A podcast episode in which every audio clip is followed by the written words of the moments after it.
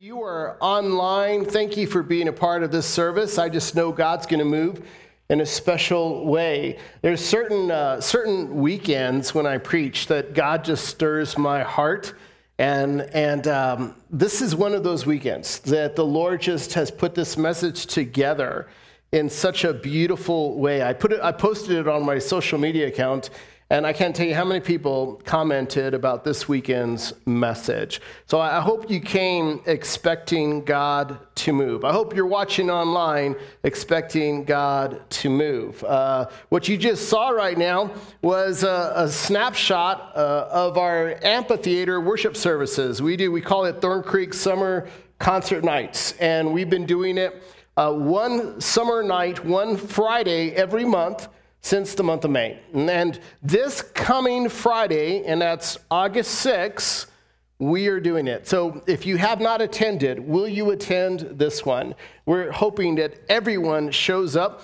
And here's what I want you to do. You can pull out your phones and put this on your calendar because you're going to forget. If you're in town and you watch online and you're in town, you're invited to this as well. But at 5:30 p.m., we are going to be serving hamburgers and dogs and all the fixings that go with it. So we're, we're going to go all out and we hope to have dinner with you at 5:30 p.m. So show up at 5:30 or we're going to be stuck with like 400 or 600 hamburgers. So please show up and uh, be a part of it. Show up early.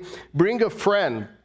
And uh, the concert starts at 6:30 p.m., but the food starts at 5:30 p.m. So please be a part of it. All right. Uh, Lord, we humble ourselves before you. Have your way, God, in this in this message. I know you uh, you want me to preach this message. I, I get that now, Lord, and um, I want to do a good job for you. So I'm trusting in your Holy Spirit. You guide me on this transcript, Lord, and I don't want anyone else to be my transcript but your Holy Spirit. We need you so bad, Jesus. We desperately need you. We need you more than we realize we need you. So, would you work in every home, work in every heart? Um, touch those who need healing, Lord. I'm thinking about Roxy right now, who's in ICU. Would you touch her, God? Would you continue to improve her levels and give her strength and uh, breath? And would you just continue to, to heal her, God? I pray for all those who might need healing, Lord. I pray for that, and uh, even emotional healing. I pray for those who are watching online. Would you stir their hearts, God? Use this video and grab a hold of their hearts, God. I pray they meet you in a very personal, life changing way. Um, Holy Spirit, have your way in me and through me. Use me, God, for your glory. This is your church, Jesus. You're the CEO and head of it.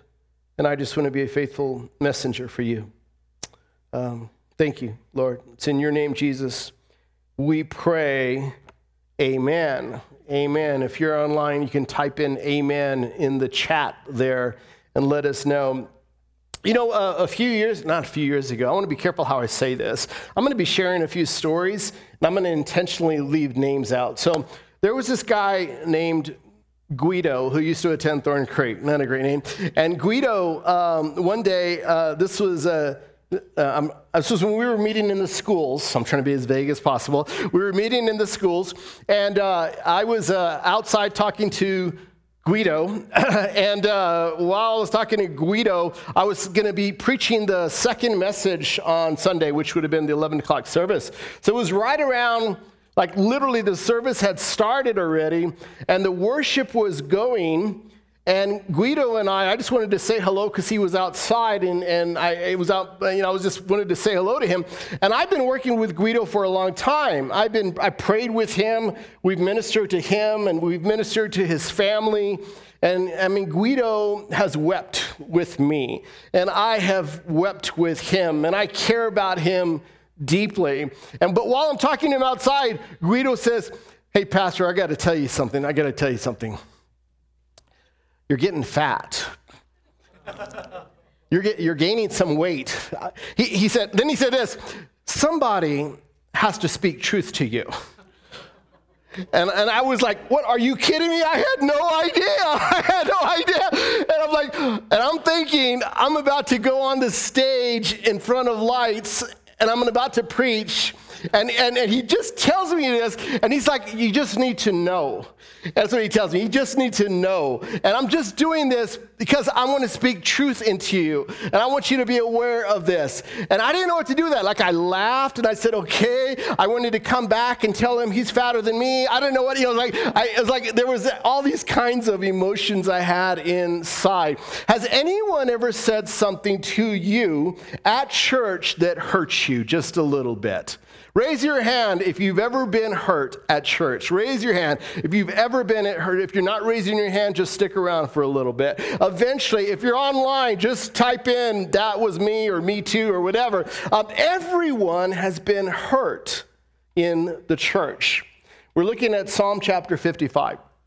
And if you're just joining us, we're in this series called The People's Hallelujah. And we're looking at different chapters in the book of Psalms. There's 150 chapters. And one of them, chapter 55, involves King David. And King David is hurt by someone who goes to church with him. All right, starts off here. Verse 1 says this. We're really going to focus, uh, on verses 12 through 14, but I want to read the entire chapter because you get a better understanding. It's good to understand the Bible in its entire context. And it's good to see a whole chapter and not just pull out, you know, a couple. So, verse 1, these are the words of David. Listen to my prayer, O God. Do not ignore my my what church my my cry for help. Please listen and answer me, for I am overwhelmed by my what church by my troubles. You guys help me out, all right? Shout it out. Don't just watch me. Um, and let's read verse 3 out loud. My enemies shout at me, making loud and wicked threats. They bring trouble on me and angrily hunt me down. So, gives you an idea. These are this is something that's really weighing on him. In fact, it's weighing on him so much. Verse 4 says, "My heart pounds in my chest. The terror of death assaults me. Fear and trembling overwhelm me, and I can't stop shaking. Been there before? Oh, that I had wings like a dove. Then I would fly away and rest. Have you ever just wanted to run?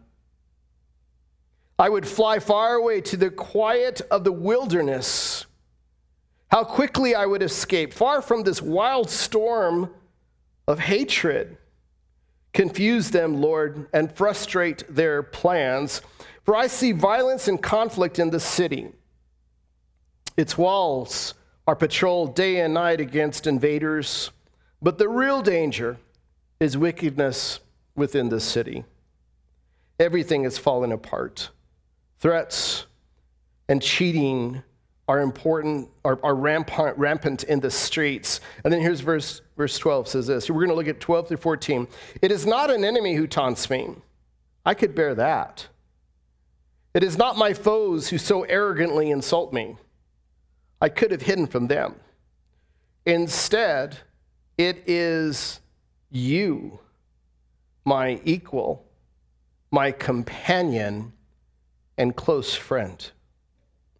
What good fellowship we once enjoyed as we walked together to the house of God. Let death stalk my enemies, let the grave swallow them alive, for evil makes its home within me, within them.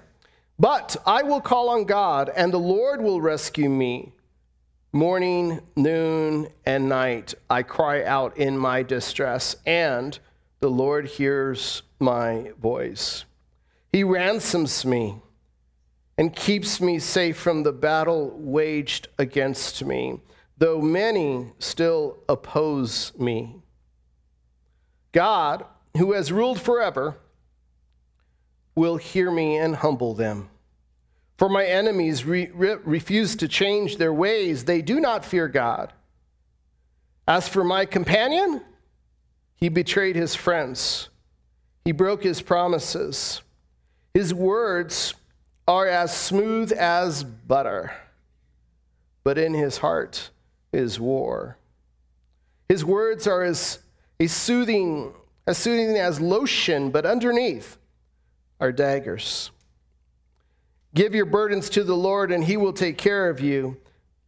Let's read this out loud. He will not permit the godly to slip and fall.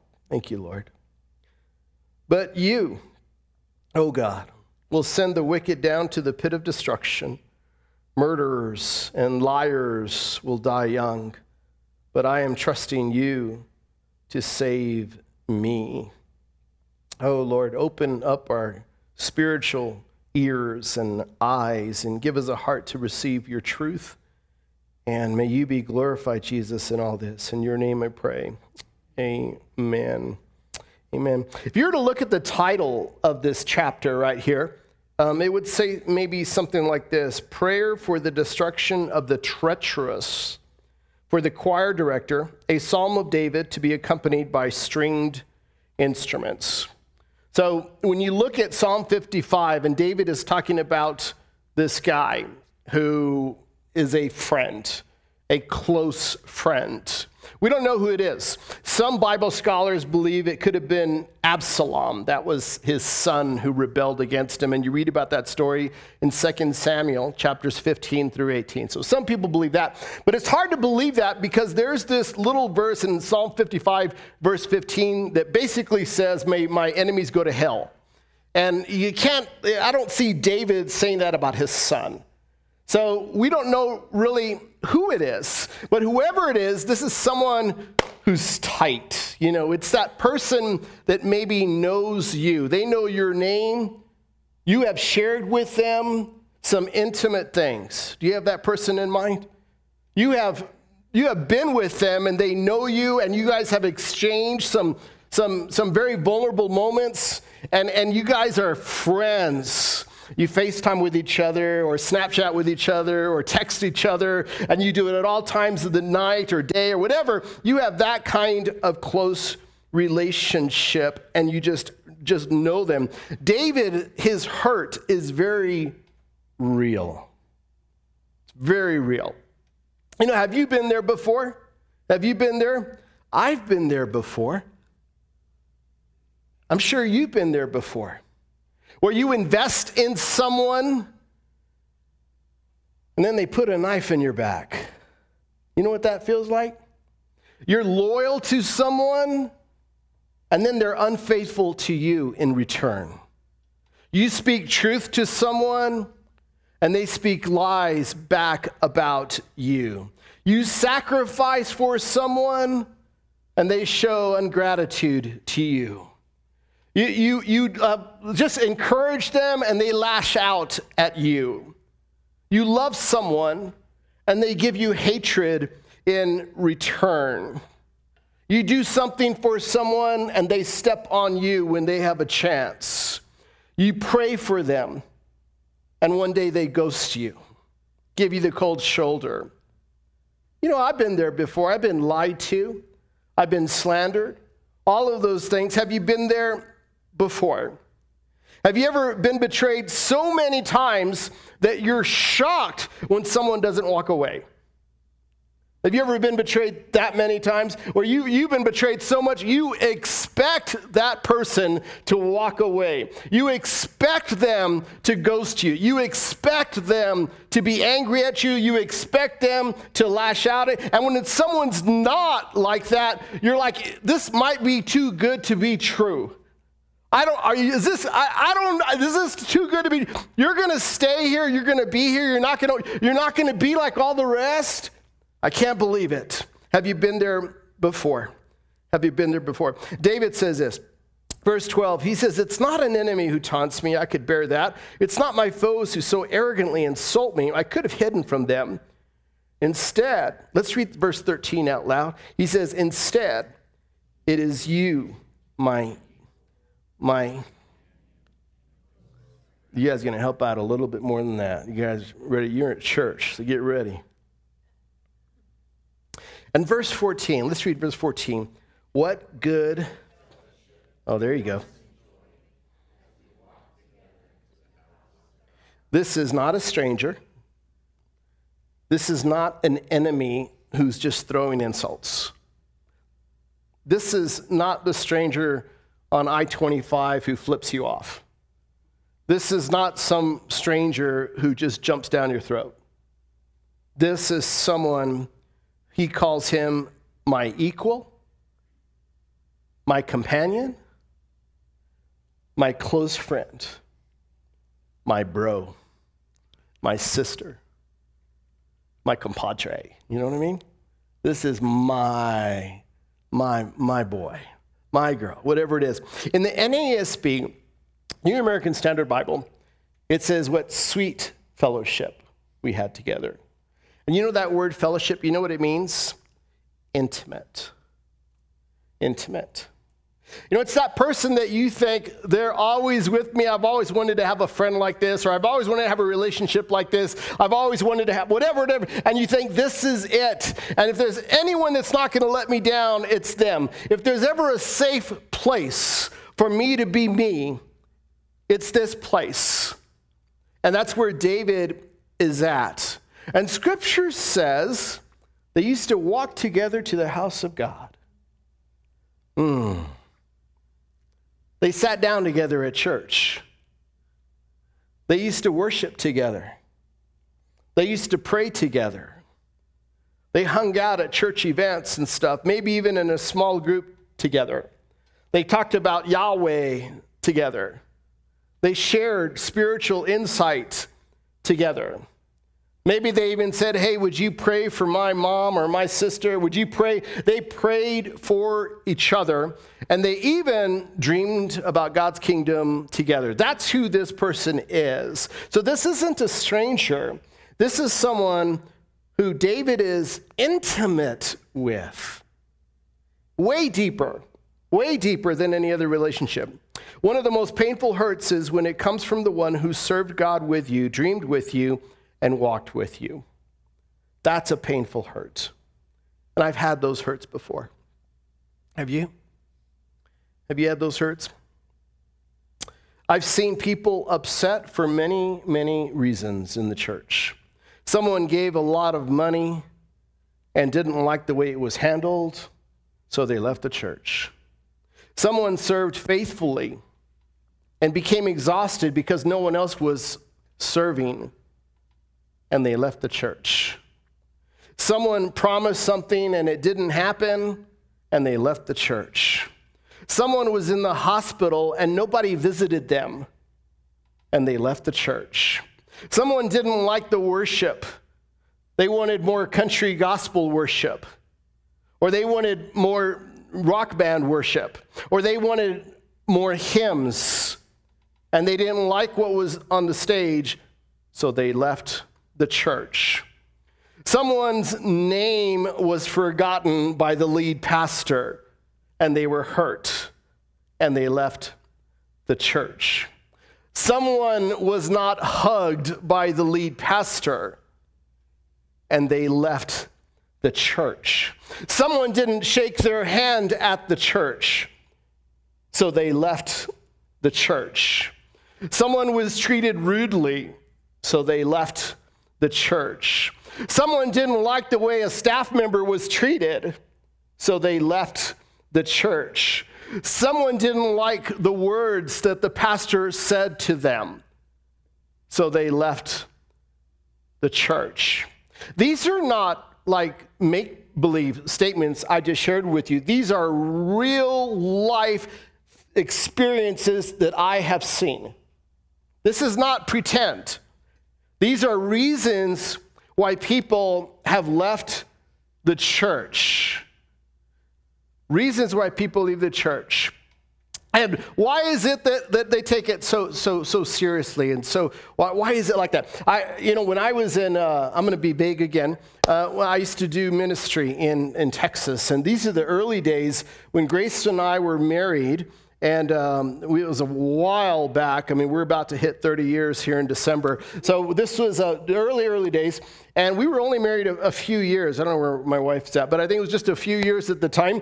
And uh, there was this pastor there. I'm just going to call him, uh, we'll just call him Pastor. How about that? I'm going to call him Pastor. I use Guido Let's do uh, Pastor Shaquille. Let's do Pastor Shaquille. Anyway, so Pastor Shaquille, that's right. Uh, he, uh, he I used to serve as a volunteer. You know what a volunteer means? It means I don't get any money for serving. That's what that means. And I do it because God has called me to do it.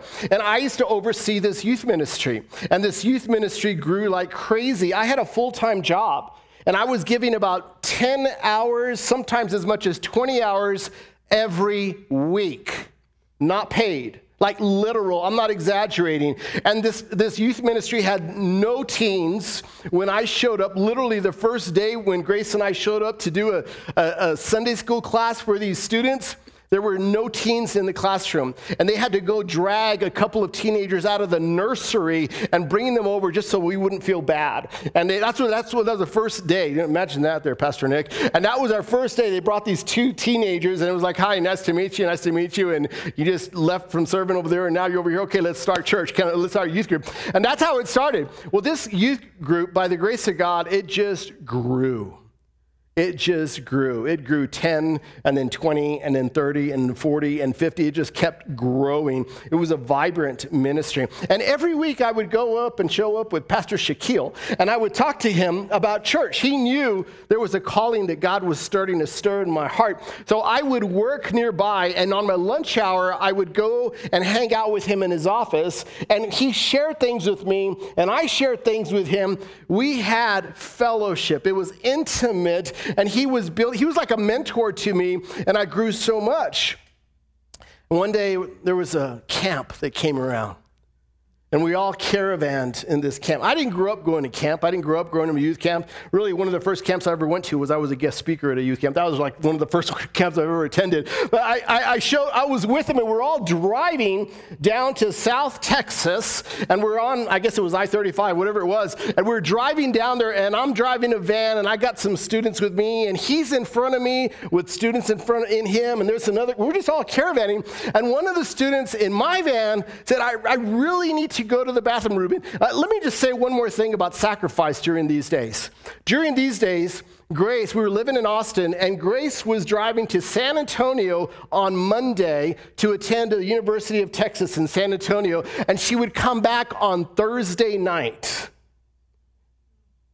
You guys hear that? We wouldn't be each other for four days every week. And she, I'd see her for the first time Thursday night, and guess what we did with our time? We served God. On Friday night, we were with teens. On Saturday, we were with teens. On Sunday, we were with teens. And then she took off again on Monday. I just want to let that, let, let that sink in just a little bit, all right? You know what I'm saying? And we had such rich time together, and God blessed it. So we were sacrificing. And now we're on this road trip on the way down to South Texas. And I got one teenager in my van saying, I really need to go to the bathroom. Can we just stop? I need to go really bad. And during these days, we didn't have like a radio or anything like that, no cell phone, nothing like that. So I, I was like, all right, I know where we're going. I'm gonna, let me, I know she, she's, not, she, she's not playing. She really needs to go to the bathroom. So there was a McDonald's, and I just, I went ahead and pulled off the road, and I stopped at that McDonald's. Was that good or bad, Pastor Nick? I don't know. Well, she went to the bathroom. I see him, Pastor Shaquille, in the van from. He does a quick U turn and he comes back, and I can tell by the way he's driving, he's upset. You know what I mean by that? You can see how people drive and you know whether they're upset. And he go, I'm inside McDonald's, and she runs in, and while we're there, you, know, you have a couple of students here. Now I'm to get something here, you know, blah blah, you know that whole thing. And but he comes in, and he gets in front of my face, and he says, Ruben, you know what your problem is? You're such a softy. Why do you do what these teenagers want you to do? You're not a youth leader. That's what, in front of everyone. Pointed his finger at me and did that. I was shocked. And he said, I, he said, You're such a softy. You do whatever these students want you to do. It, he would never know that about me. That's what I was accused for. Well, we got back. I didn't even say anything to him we got back in the van and we kept driving. And then I thought, well, the time we got to camp, I thought, okay, we're done. He brings another youth leader. This was a full time pastor. He brings him over to meet me. And he, right in front of him, he goes, You won't believe what Ruben did. And he tells him, This is what Ruben did. Can you believe that? And I'm like looking at this you know, real youth pastor, and I'm the volunteer. About a week or two later, I never said anything. He pulls me into his office. I went to church the next week, incidentally. And he says, Ruben, please forgive me. The way I treated you, most people would have left the church, but you stayed. I was wrong the way I treated you. Would you forgive me? I've been hurt before. I know what it's like to be hurt by others. I know what it's like to be hurt by pastors. And I know what it's like to be hurt by denominational leaders. I know what it's like. And you probably, you might have a story like that. I talk to people and they tell me stories of, yep, I used to go to church. And then they tell me a story, but they got hurt and they stopped going to church. I used to do whatever, but then they tell me a story of something that happens. Nicky Gumbel said this Churches are not museums that display perfect people, they are hospitals where the wounded, hurt, injured, and broken find healing. So you have to remember the church is a hospital. The church is full of imperfect people. Turn to the person next to you and just tell them, You're not perfect. Can you do that? You're not perfect. Make sure you tell them. Don't say it with joy in your face. Just tell them you're not perfect. None of us are perfect. You have to remember, it's interesting about expectations. For those of you who are married, did you go into your marriage thinking you'd never be hurt? Is that what your expectation was? Those of you who have friends, did you go into that friendship thinking, I will never be hurt in this friendship? How about a job? Did you go into your job thinking, I will never be hurt at this job? I will never. No way. No way. You know there's going to be a time when you're going to have to work through something difficult. Why do we have different expectations at church? Why are we so taken back when it happens at church? Why is it such a shock to our spiritual system when it happens at church. Maybe it's because church is the place where we worship together. It's the place where we cry out to God together. It's the place where we pray together. It's the place, place where we eat burgers and dogs and sauerkraut together. I mean, it's the place where we hang out. It's the place where we do life together. And maybe there's an expectation, an unrealistic expectation. Maybe we think our actions should be different. Maybe we think our words should be different. And all that is true. But I don't want you to forget we're imperfect people, we're a work in progress. All of us are battling this thing called a sinful nature. And, and the more you get to know people, the more you hang out with them, you see it. Let me put it this way anytime you deal with people, there's a chance of getting hurt. Anytime. So, what you could do is live like a hermit and not be around anyone, and you're still going to have issues with yourself. You're still going to have issues with your thoughts. You're still going to have your own battles. But anytime you deal with people, there's a chance of getting hurt. Jesus knew this.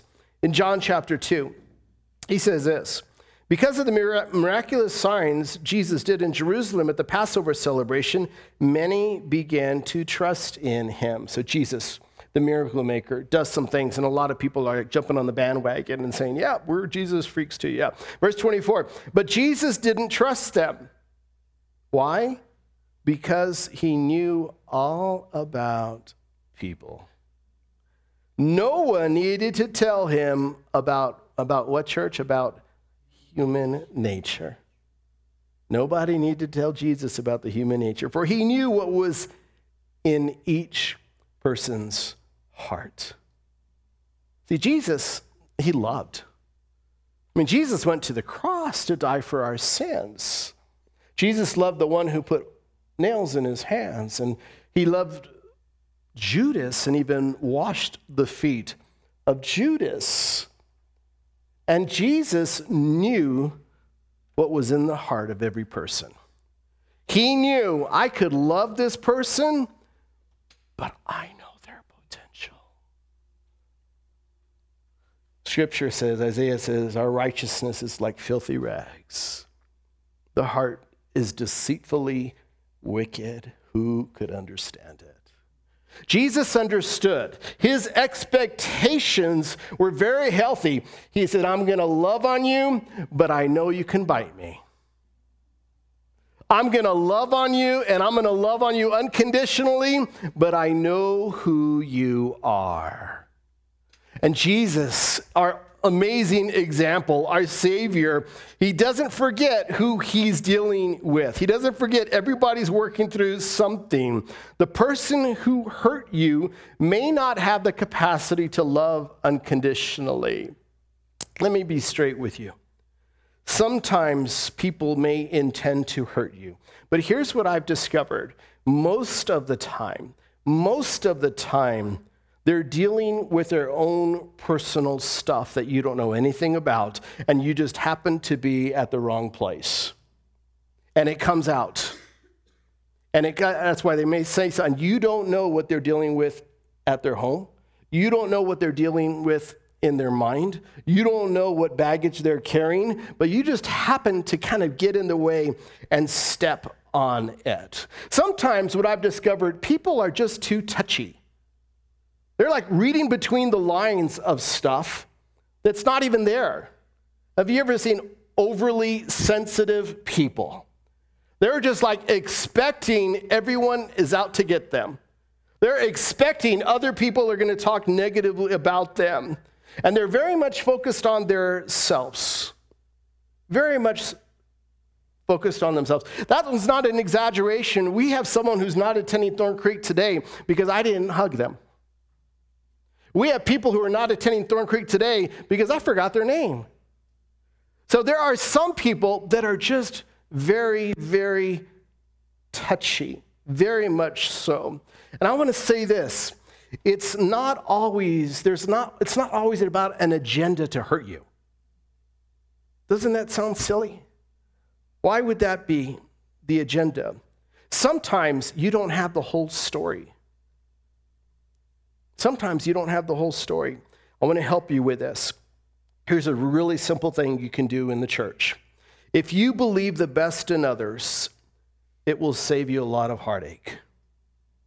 Most people are not out to get you. Most people are just not that malicious. If you can just believe the best in others and not assume such horrible things, horrible lies, Here's what happens in this whole thing the devil is at work, the devil is real, and his agenda is to create division. His ultimate goal is to separate you from Jesus Christ. That's his ultimate goal. And he will use anything, and hurt in churches is like T ball for the devil.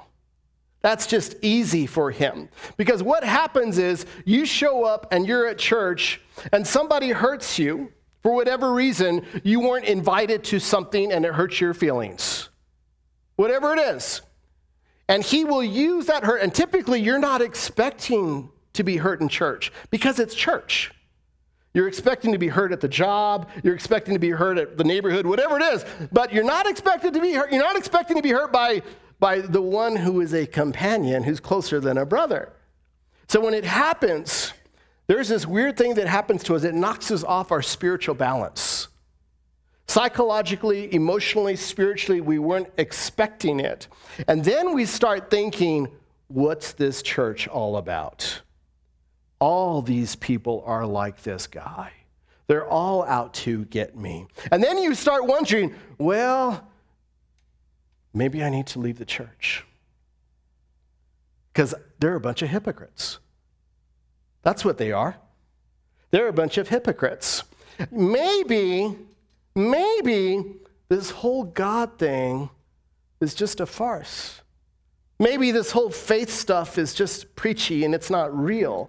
Maybe this transformation stuff is not real. Maybe I need to walk away and take a break from church. Maybe I need to take a break from God. Maybe I need to explore other faiths. Maybe, do you see what happens? And it all started with that one moment. And that's how the devil works. He makes you wonder about that friendship, about the church, about your faith, and ultimately about God. How you respond is so important. I've seen people respond in different ways when they've been hurt at church. I've seen people shut down. You know what that looks like? It's like you attend church, but you're really just, you know, you just really are just keeping a seat warm. That's all you're doing. Maybe you're sitting in the middle or the back row, wherever it is, but you have no intention on serving. You've been hurt. And you're part of the bitter club. Bitter club. You're like, I don't want to, I don't want to do anything. I've been hurt in my last church, and I don't want to be vulnerable again because when I'm vulnerable, I get hurt and I don't like pain. So I'm going to withdraw. I've seen people when they get hurt, they ghost everyone. People text them and saying, Hey, what's going on? Where are you at? Nothing in return. Hey, we miss you. Just want you to know. Nothing in return. Hey, want to know if about, you know, this is coming up, would like to invite you. Nothing in return. I've also seen the lengthy emails. The lengthy emails. Really, they just kind of vomit all over it and they have no they have no desire to work things out. They just want to let you know how they feel. So they send a lengthy emails. I have seen people, not at this church by the grace of God, withdraw from giving because they didn't like the music.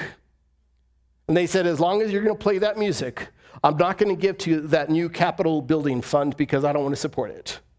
And they stop and they hold it back. I've seen people walk away and be quiet. I've seen people do all of these things, all of these things. But I want you to hear this. So many times we leave the church and for, for people who leave the church, and maybe you're watching, maybe this is you on video, and you say, eventually what, what, what happens is a thought that runs into you and says, okay, I've been hurt here, so what I need to do is leave the church. But I want you to hear this the way you leave is the way you enter as well. That hurt is still part of you.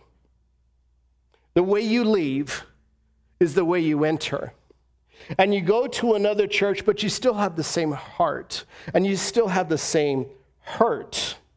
And you might think, oh, this church is so much better. Well, the reason why it's so much better is because nobody knows you and no one is calling you out on anything.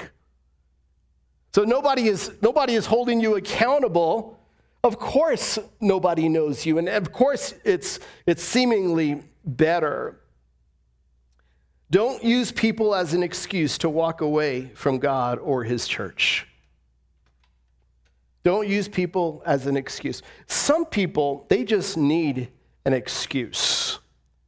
You know what I'm talking about? There are some people that aren't attending church right now because they're using COVID as an excuse. Some people. Truth is, they just don't want to go to church.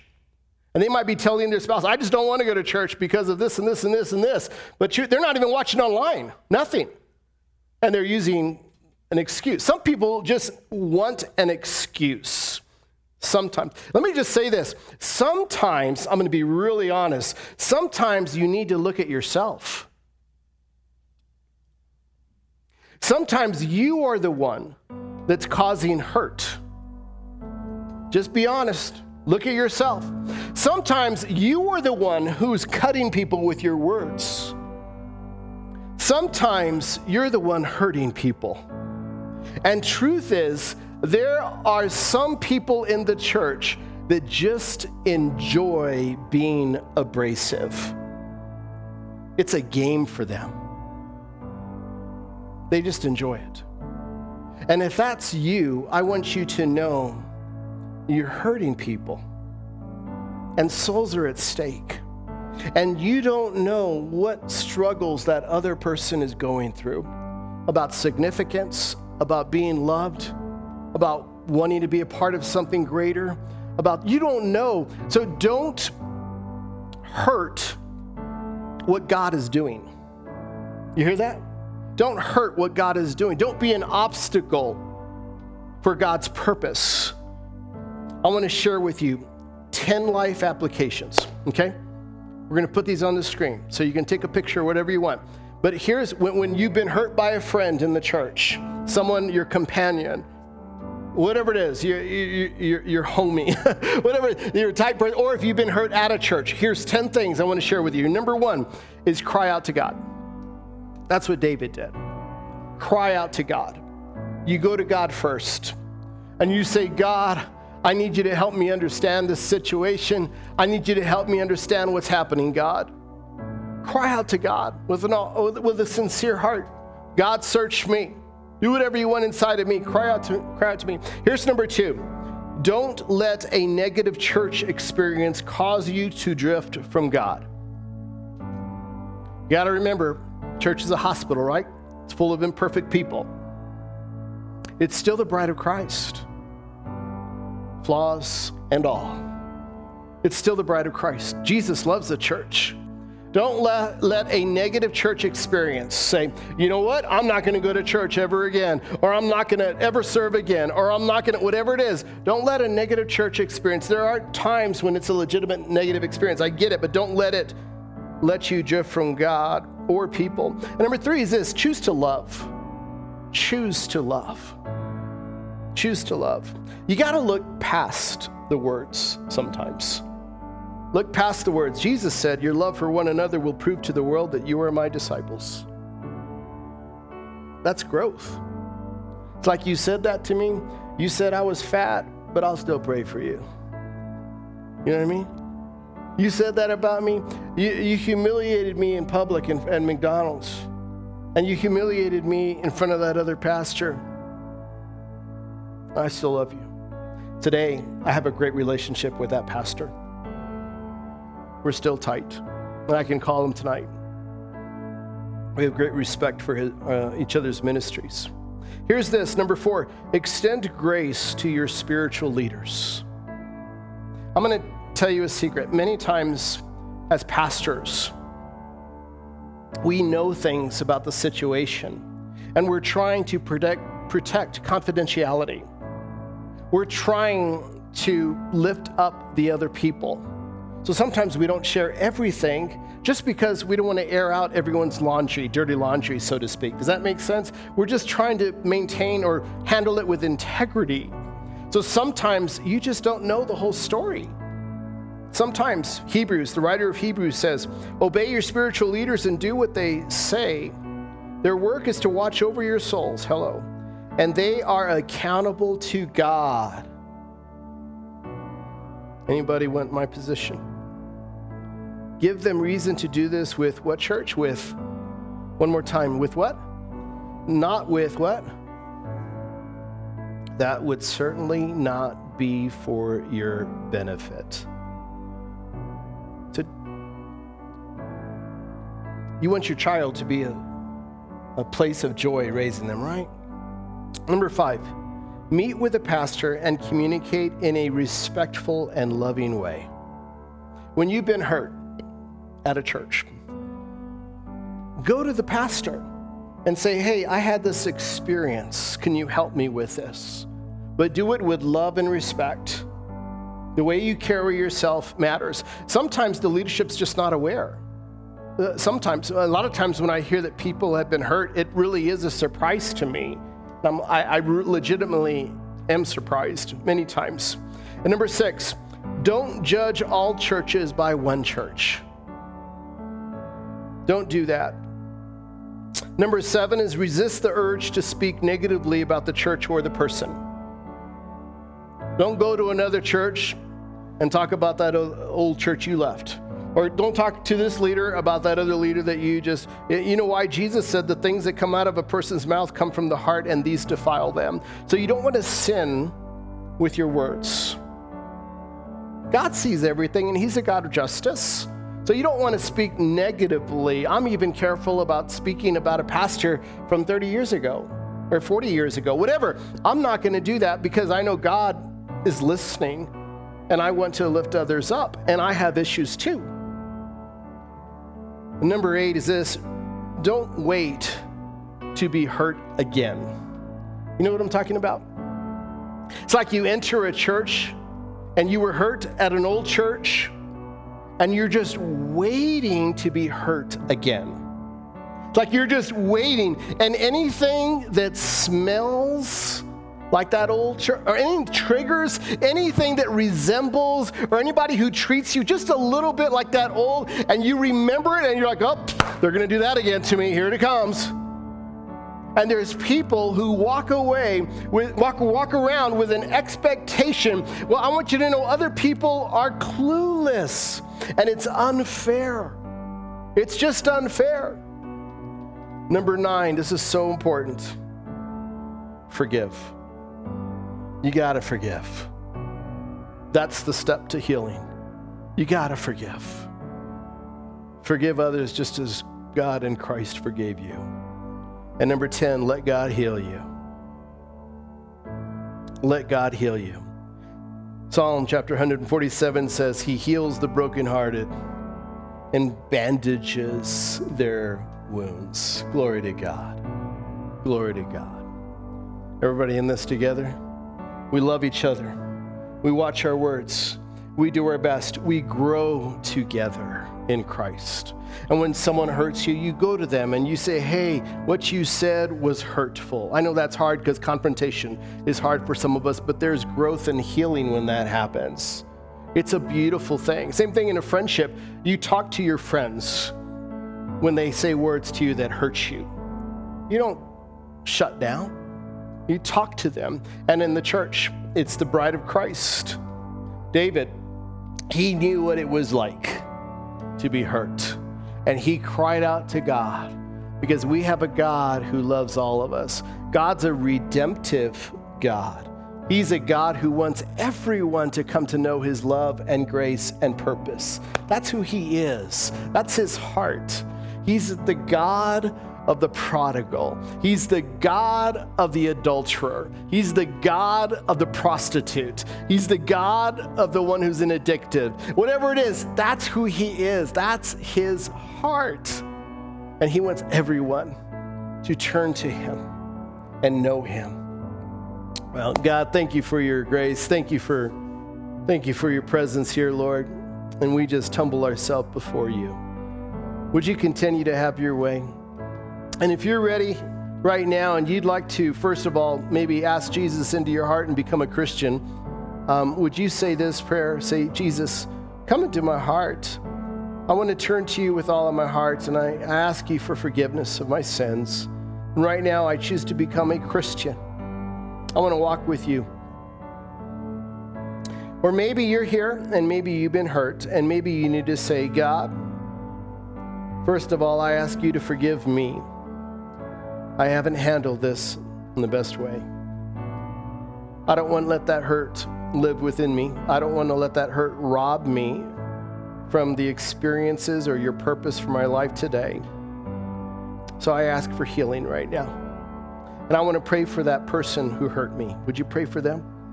God, would you move in their heart? Would you speak to them, God? Would you um, Heal them from whatever it is that caused them to say that or do that. God, we recognize this church belongs to you. Jesus, you are head of the church. May we here at Thorn Creek continue to grow together in love and in unity. May you, Jesus, be glorified. I pray for your transforming work, the work of your Spirit, to continue to transform every heart. I pray for healing where healing needs to happen, God. Thank you. Thank you for your presence. Thank you for your love. Thank you for your word. Thank you for Psalm chapter 55. It's in your name, Jesus, we pray. Amen.